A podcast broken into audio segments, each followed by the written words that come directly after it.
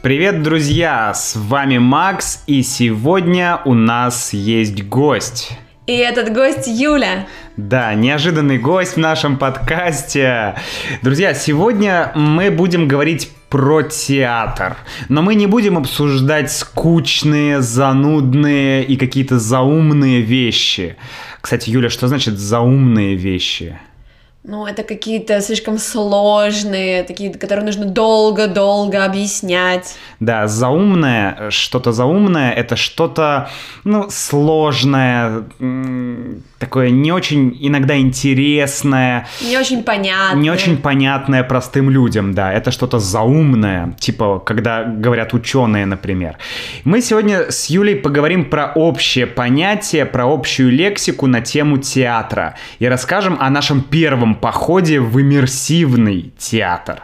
Если вы не знаете, что это, то скоро узнаете. И в конце подкаста Юля даст небольшие рекомендации для тех, кто хочет классно провести время в театре в России. Давайте начинать. Сегодня я буду расспрашивать Юлю о театре, потому что Юля у нас театрал. Юля человек, который ходит в театр, и более того, ты любишь театр, да? Я очень люблю театр. Вот, Юля любит театр. Я, ну, я не могу сказать, что я часто хожу в театр. Я помню, что в школе у нас часто были выезды в театр, мы что-то смотрели, но, честно говоря, я тогда был очень далек от театра. Вот. И давай, Юля, так, давай начнем с самого начала. Если я хочу сходить в театр, какие у меня есть опции?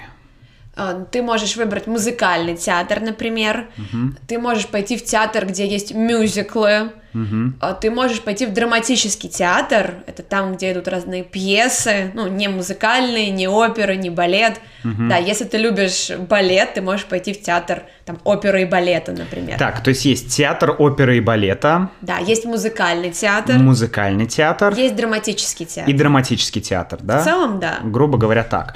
Хорошо. А как лучше всего покупать билеты и, может быть, где, если я хочу вот узнать, куда мне пойти. Я приехал в Россию и думаю, блин, куда пойти? А, ты можешь купить билеты в интернете. У многих театров сейчас есть свои собственные онлайн-кассы, где ты можешь приобрести билеты без наценок. Угу. Еще есть сайты-агрегаторы билетов. Угу. Как правило, там очень небольшая наценка, просто маленькая комиссия за сайт, э, за услуги сайта. Например, Яндекс Афиша, да? Например, Ticketland. Ticketland. Да. Ага. Но нужно быть осторожным, когда ты покупаешь билеты в интернете, потому что есть сайты так называемых перекупщиков. Перекупщики? Да. Это... Мне кажется, это какое-то слово из 90-х. Перекупщики. Сейчас их стало меньше, потому что, насколько я знаю, есть какие-то законы против перекупщиков, но базово это люди, которые агентства, которые покупают билеты в театрах угу. и могут продавать их в два-три раза дороже. Коммерс... Это целый бизнес. Коммерсанты, да? Да, поэтому нужно проверять, сколько стоят билеты на официальном сайте угу. и искать ну, аналогичные цены в интернете. То есть лучше всего посмотреть какую-нибудь Яндекс Афишу, найти театр и на всякий случай посмотреть, зайти на сайт театра и купить билет там, да? Да, но не у всех театров есть свой он- онлайн-магазин. Но, но мой... по крайней мере там будет ссылка, да? Да. Вот по Москве могу рекомендовать ticketland.ru, угу. а по Питеру это кассир.ру. Кассир.ру, да, кстати, популярная тема. Хорошо, какие примерно, примерно цены на билеты? Вот я понимаю, что цена может быть 100 рублей, может быть 100 тысяч рублей, ну, грубо говоря. Но примерно вот какой, каков диапазон цен на, ну, какие-то такие вот, не знаю, не супер популярные, но и неплохие постановки. Кстати, а как называется в театре постановка, правильно? Пьеса? Постановка, спектакль. Ага, спектакль или постановка. Театральная да? постановка, Театральная да. постановка. Это то, что мы смотрим а, в театре. Получается, как бы режиссер э, ставит, ставит спектакль, спектакль да. да. И это мы называем постановка. То, да. что поставил э, режиссер. режиссер. Угу. Хорошо. Так, цены примерно. Ну, ты правильно сказал, что цены могут быть очень разные. То есть, например, в Большой театр, да, это самый известный театр оперы и балета в России, там билеты могут стоить 15 тысяч рублей, 20 тысяч рублей и дороже. Но в среднем, прям очень в среднем, наверное, можно купить билеты от 2000 рублей до там, 6-7 тысяч рублей угу. на разные постановки. То есть, э, если... То есть, это примерно до 100 долларов, да, грубо говоря? Ну, да, да. Угу, до 100, до 100 долларов. долларов. То есть, можно сходить и за 30 долларов, можно сходить и за 100 долларов. Это средняя цена, да? Средняя. Есть театры, которые очень дорогие, но средние вот такие вот цены, да. Кстати, а ты была в театрах где-нибудь за границей, за бугром в других странах? Я очень много была в театрах за границей, потому что, как ты знаешь, я много путешествовала, ага. и у меня была традиция в новом городе угу. обязательно идти на спектакль.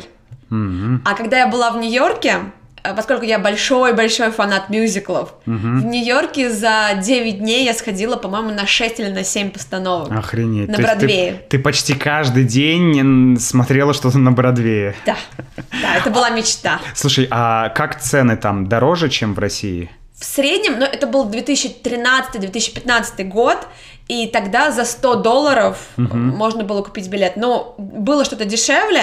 Там есть э, система с, со сгорающими билетами. Это когда ты день в день покупаешь. Ага, то есть если в этот же день ты покупаешь билет, то он может быть дешевле. Да, там на Таймс-сквер, на главной площади в Нью-Йорке есть кассы. Там обычно такая длинная-длинная-длинная очередь угу. за билетами, которые дешевле, потому что они день в день. Угу. Но в целом мы платили там по 100 долларов, может быть, по 120 долларов, вот так вот. Ну, то есть подороже. Подороже, но это очень известные театры. У нас тоже угу. очень известные театры будут очень дорогие билеты. Mm, ну, понятно. Хорошо. А в чем отличие? Ну, ты заметил вообще какие-либо отличия? Чем отличается театр в России от театра, например, там в Америке или во Франции? Вот ты знаешь, я была во Франции в театре, там в Китае в театре, но именно с бродвейскими театрами я заметила разницу в строении театра, скажем так. Строение театра, то есть когда ты, то есть то, что внутри театра, то, да? что внутри театра, то есть именно само здание. Ага. На Бродвее э, многие театры, в которых я была, они очень маленькие. Ага. То есть ты заходишь, и там ну, практически нет фойе, там угу. гардероб, где ты оставляешь вещи, и дальше ты сразу попадаешь в зрительный зал. То есть э, ты входишь в театр, гардероб, и зрительный зал. Да, да. А в России? А в России обычно большое фойе. А, это вот как раз место, где люди заходят, создают вещи и такие ходят, да, что-то там, не знаю, общаются, какие стоят в группах, разговаривают, да? Да, там... Вот это место. Да, Такой там... большой зал, да? Это большой зал, иногда это несколько этажей, где mm-hmm. ты гуляешь, там, как правило, висят портреты актеров, которые играли и играют в этих театрах, фотографии разных постановок. И просто, ну, обычно, если это театр в историческом здании, то там может быть, э, ну, очень красиво, например, или там может стоять фортепиано, кто-нибудь будет играть на фортепиано. Mm, то есть, Место, где можно гулять. То есть такой классик, э, такой м- классический, как сказать, э, не классический, а, ну, в общем, очень, очень красиво внутри, как во дворце, да? Ну, по сути, да. Ага. да. Давай немножко тогда про, ты вот говоришь, фойе, гардероб, еще какие-то вещи, давай вот м- расскажем нашим слушателям, что они могут увидеть в театре в России. Вот ты заходишь в театр, ты открываешь дверь, ты в театре. Ты попал в театр. Так. Тебе нужно оставить вещи в гардеробе. То есть первое, мы идем в гардероб. Да. Квест да. получен. Да, мы оставляем верхнюю одежду, и нам, как правило, всегда предлагают взять бинокль. Бинокль? Да, ну для тех, кто будет сидеть на задних рядах, если ты mm-hmm. хочешь увидеть лица актеров, ты можешь взять бинокль. И есть маленькая хитрость для тех, кто взял бинокль, uh-huh. потом получение вещей в конце uh-huh. без очереди. А-а-а. Те, кто с биноклем, проходят без очереди. То есть, если ты попросишь бинокль, даже не будешь им пользоваться, то ты, когда будешь выходить, ты быстрее получишь да, вещи. Да, но ты заплатишь за бинокль, поэтому... Понятно, все не бесплатно. Все не бесплатно. Хорошо. Итак, э, то есть Ты зашел в гардероб, сдал вещи, тебе дали маленький пластиковый номерок, Да. который нельзя терять. Нельзя. Иначе, первое, ты заплатишь штраф, не знаю, 100 или от 100 до 500 рублей, да? И будет сложно вещи забрать. Да, будет сложно забрать вещи. И второй момент, э, бабушка или женщина или девушка, неважно, кто там будет работать, они будут на тебя ворчать, да? Опять потеряли номерок, что вы не следите за своими номерками, да? Может быть. Ну, я просто помню эту э, и в школе, и где-то в других общественных местах. Я помню, что э, люди, которые работают в гардеробе, они всегда очень сильно возмущаются. А, почему ты потерял номерок? Номерок! Номерок! Как будто Есть номерок такая. сделан из золота. Ну, есть такая проблема, да, они ответственно относятся к своей работе просто. Хорошо. Значит, в гардероб мы вещи сдали, мы находимся в фойе, и м, ам, когда наступает время, мы проходим внутрь уже в сам театр, да, в то место, где мы будем смотреть Зрительный зал. спектакль, да, в зрительный зал, правильно. Расскажи очень кратко про устройство зрительного зала. Есть сцена, допустим, перед нами сцена. Да, есть сцена. А, и есть места, где будут сидеть зрители. Но вот в театре каждый, по сути, из, ну, отсеков, не знаю, из каких-то вот Секторов. пространств, да, из секторов, где люди будут сидеть, называются по-разному. Есть Ага. портер. Ага, портер. Это места, которые находятся внизу, и они расположены, ну, максимально близко к сцене. То есть портер это лучшее. Да, Ну, вы так скажем, ближе к сцене. ближе к сцене, да. Да. мгм. А за портером, чуть-чуть повыше, как правило, есть амфитеатр. Амфитеатр. Да. Так, ага. Есть еще ложи, или их называют еще ложи бинуара. Ложа бинуара. Да, это такие маленькие балкончики, Мгм, но они расположены, как правило, там, слева и справа от портера. мгм.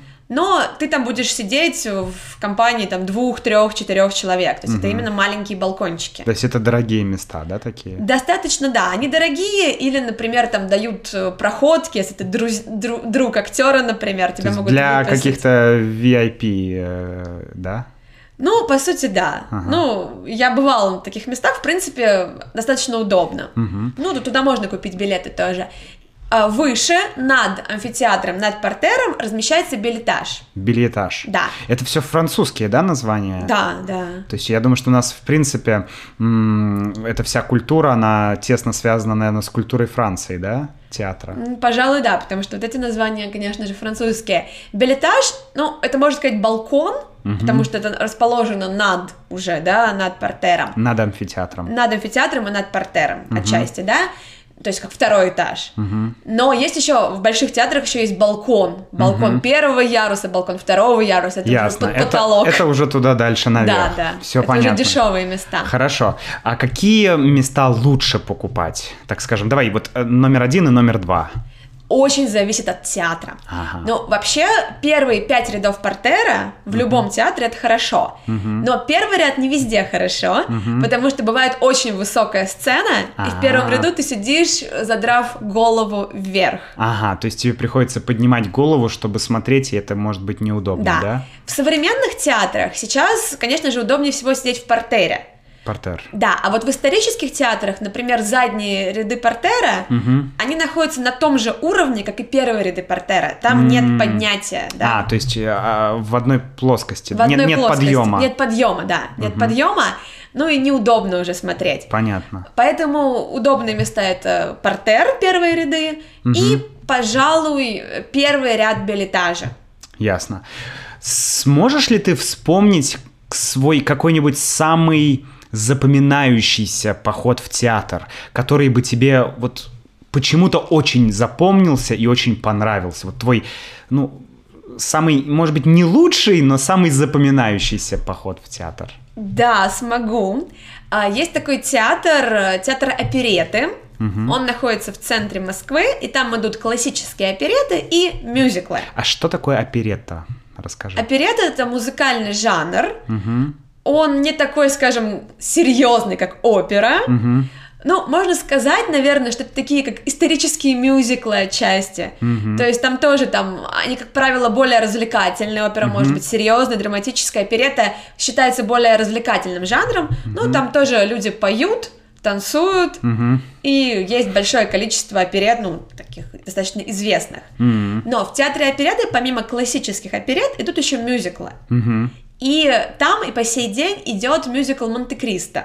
Граф Монте-Кристо. Граф Монте-Кристо. Тот самый Дюма. Да, это российский мюзикл. Ага. Есть много мюзиклов Монте-Кристо, вот это российская постановка. В общем, я на этой постановке была 21 раз. А, да ладно. Да. 21 Да. раз. На самом деле- 21, 21, RCE. Да, на самом деле я в театре опереты совокупно была больше 40 раз. Мы Охренеть. с подругами, когда были студентками, туда можно было ходить очень дешево по студенческим билетам. Ага. А мы очень любили и по сей день любим музыкальный театр, поэтому мы практически каждый вечер, иногда два раза в день, ходили в оперету. И мы были очень влюблены в мюзикл Монте-Кристо и ходили на него постоянно. Обалдеть, слушай, это круто. Я, мне кажется, не слышал этой истории. 21 нахрен раз. Так, ладно. Не выражаемся. Хорошо, давай тогда перейдем к иммерсивному театру, потому что мы с тобой вчера были в иммерсивном театре первый раз. Я был первый раз в жизни, ты была первый раз в жизни? Нет, я уже второй раз была. Второй раз в жизни. Давай в двух словах расскажем, что такое иммерсивный театр. Ну, иммерсивный, да, это от слова, ну, от слова погружаться, погружение. Это Immersion. театр, где зрители становятся частью постановки. То Ага. есть, либо ты участвуешь, ну, то есть взаимодействуешь с актерами, либо ты вообще оказываешь влияние на то, как сюжет будет разворачиваться. Мгм, То есть это интерактив. Это интерактив, да. Мгм. И э, можешь в двух словах рассказать первый, первое, как это назвать, в иммерсивном театре тоже постановки это называется? Да, пожалуй, постановки. Мгм. Вот первая постановка, на которой ты была, что это было, как это выглядело? А постановка называлась э, «Кандидат». Это было что-то про выборы. И э, мы сидели в зале, мы не участвовали, то есть мы не выходили на сцену, но у нас у всех были пульты, а актеры рассказывали различные факты о себе, а мы должны были голосовать за нашего кандидата. С помощью этого пульта. С помощью этого пульта. То есть пульт это устройство, где есть кнопки, там А, Б, С, например. Да. И ты нажимаешь А, значит, ты голосуешь за Да. кандидата А. Нажимаешь Б, значит, ты голосуешь за кандидата Б, Да, да? это был тип постановки, где зрители определяли, как будет разворачиваться сюжет, кто останется, кто уйдет. Но вчера мы были вообще на другом. Расскажи, что было вчера? Вчера мы, м, так как мы сейчас живем в Санкт-Петербурге, то мы пошли в питерский... э, это был не театр, да? Это это, какой-то особняк. это был просто какой-то особняк, ну, на- наверное, не совсем особняк, но, в общем, какой-то старый дом, где на первом этаже было помещение. И это помещение все было декорировано, э, то есть там была создана атмосфера м, разных ну, как сказать, было несколько комнат, да, и каждая комната, она была как-то по-особому декорирована или украшена. И в каждой комнате происходило какое-то действие. И получается, мы путешествовали из одной комнаты в другую, и в каждой ко- новой комнате был новый актер, который, нас всего было четыре человека, да, я, ты и еще два, два человека. И актеры прямо вместе с нами взаимодействовали, то есть тоже был интерактив, и они рассказывали нам про а, исторические события Петербурга и вообще про м, таких известных людей Петербурга, так скажем, да, и вообще России. Там был и Александр Пушкин. В самом начале мы вошли, мы сели за карточный стол, где люди играют в карты, и к нам пришел Александр Пушкин. Заставил нас танцевать вальс. Да, он нас заставил танцевать вальс. Он нам рассказывал, эм, как э, выглядел Петербург и некоторые места Петербурга во время Александра Пушкина. Эм, Затем мы танцевали вальс, и потом он нас проводил в следующую комнату. И Да. вот так мы путешествовали. Мы были в комнате Гоголя, да, Да. это была голова Гоголя, да, внутри, как будто Внутри головы, да. внутри головы Гоголя. Мы были в романе Достоевского «Преступление и наказание». Да, Достоевский «Преступление и наказание». К нам э, в темной... Мы были в темной комнате, и к нам неожиданно вышла э, девушка с топором, с настоящим топором. И она сказала, что она, что она нас сейчас убьет. Это было, ну, так. А потом самое, что меня, наверное, впечатлило, это в одной комнате, э, там был рассказ про Есенина, угу. про известного русского поэта, и Есенин ну, время Есенина, да, это, это начало 20 века. Uh-huh. А в это время уже произошла революция, уже с, значит, Красная армия э, победила, да, и гражданская война закончилась. И вот, вот человек, который э, который там был, как его можно назвать? Ну, полицейский, может ну, быть. Ну, какой-то, да, какой-то типа полицейский, а мы были как будто, ну, заключенные, задержанные. Задержанные, да. Да, задержанные люди. Он сказал нам к стене, руки за голову, стоять, не шевелиться. Он устроил допрос, он спрашивал наши имена, потом он э, повесил меня в самом конце. Да, да, да. Ну, в общем, это было достаточно странно. Тебе понравилось? Слушай, мне понравилось. Это мой первый опыт. Мне понравилось вот именно это погружение. Мне понравилось, что я был участником шоу. Есть одно шоу, на которое тебя точно хочу пригласить. Да? Настоящий иммерсивный театр. Ладно, супер, ну это здорово. Но мне на самом деле понравилось. Но я знаю, что у тебя другое мнение. Мне на самом деле не очень понравилось. А давай расскажем, как называлось «Одержимый Петербург». Да, «Одержимый Петербург». А, понимаешь, я же много лет работала в лагерях и занималась всякими квестами. В концентрационных лагерях? В детских а, лагерях. В детских лагерях. Ты же тоже там работал. Точно. И мы всегда, всегда делали вот эти вот иммерсивные квесты, иммерсивные постановки. Для детей. Для детей, да. Ну, обычно для подростков. Конечно, малышей ты не поведешь на такое мероприятие. И честно, по уровню, ну, у нас не было таких красивых декораций, но по уровню сценария вот примерно как мы делали в лагере. Мне не очень понравилось, потому что мне не хватило сюжета и какой-то вот проработки сценария. Это были оторванные друг от друга истории совершенно, и ну, было не очень понятно, в чем наша роль. То есть угу. в какой-то момент показалось, что мы можем как-то влиять на ход сюжета. То есть... Что мы можем что-то выбирать, что-то делать, да. что от нас зависит, что будет происходить дальше, да? Да, по сути, ну, такие штуки часто строятся на каких-то этических выборах. Например, угу. как вот в комнате по преступлению и наказанию нас спрашивали, мол, а вы-то как? Право уме- имеете или твари вы дрожащие, да? Да, это, кстати, давай расскажем, это гла... ну, один из главных сюжетных, наверное, и вообще этических и философских моментов э, в книге «Преступление и наказание». Главный герой Родион Раскольников встал перед выбором, этическим выбором, убить бабушку и сделать доброе дело, как он думал, или не убивать. То есть вот этот выбор убить во благо, да, убить и сделать хорошее дело или не убивать. Ну, вот такая вот интересная, интересный такой вопрос.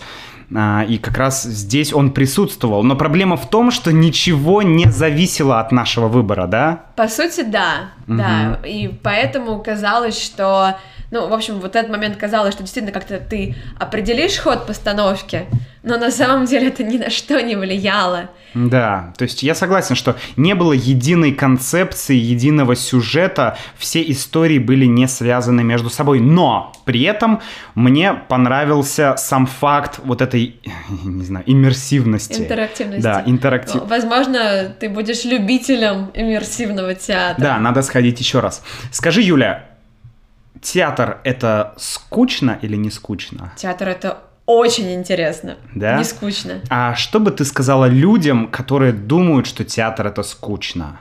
Я бы сказала, что, вероятно, они ходили на не очень хорошие постановки, либо постановки были хорошие, но просто конкретно для них по какой-то причине не подошли. То есть как фильм, да, может понравиться, может Конечно. не понравиться. Ведь И... что угодно тебе может не понравиться в какой-то момент времени, но угу. надо попробовать что-то другое, ведь театр это, как мы обсуждали, что бывает драматический, музыкальный, много да, жанров. хореографический, балет, например, много жанров. Возможно, угу. ты просто не нашел еще свой жанр. То есть надо пробовать, пробовать, пробовать и пробовать, да? Ну, я считаю, что да.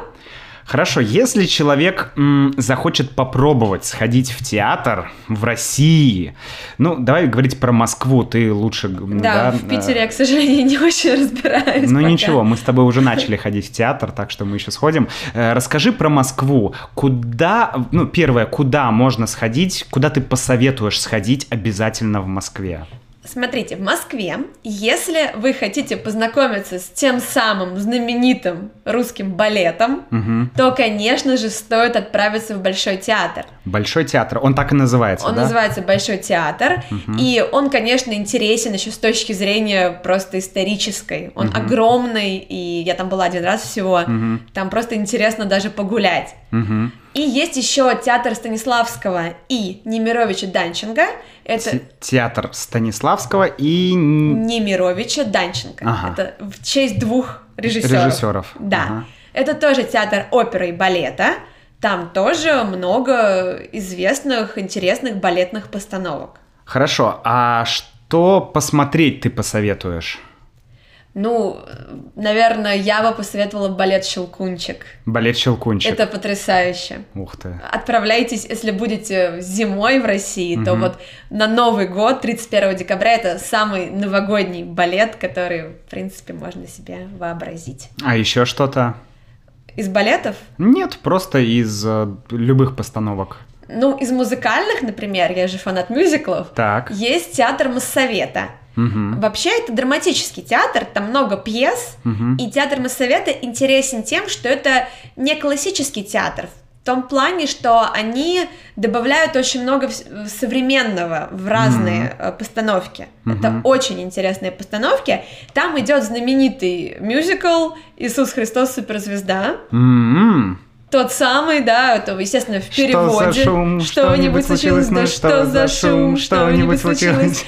Типа того, рекомендую его. Ага. Там есть мюзикл «Странная история доктора Джекила и мистера Хайда». Ага. Тоже очень хорошо. Ну и, в принципе, Моссовет, Мгм. на мой вкус, это тот театр, где можно идти на любую постановку, Мгм. и ты вряд ли будешь разочарован. Ясно. То есть Большой театр раз, теа- театр Станиславского и Немировича Данченко два, это все балет, опера, и из драматических театр Моссовета и, И еще можно в Ленком ага, и Ленком, на Юнону и Авось. Юнона и Авось. Спасибо, друзья, что были с нами в этом подкасте. Мы с вами прощаемся. Пока-пока, до новых встреч. До новых встреч. Пока-пока. Ходите в театр, это не скучно. Да-да-да.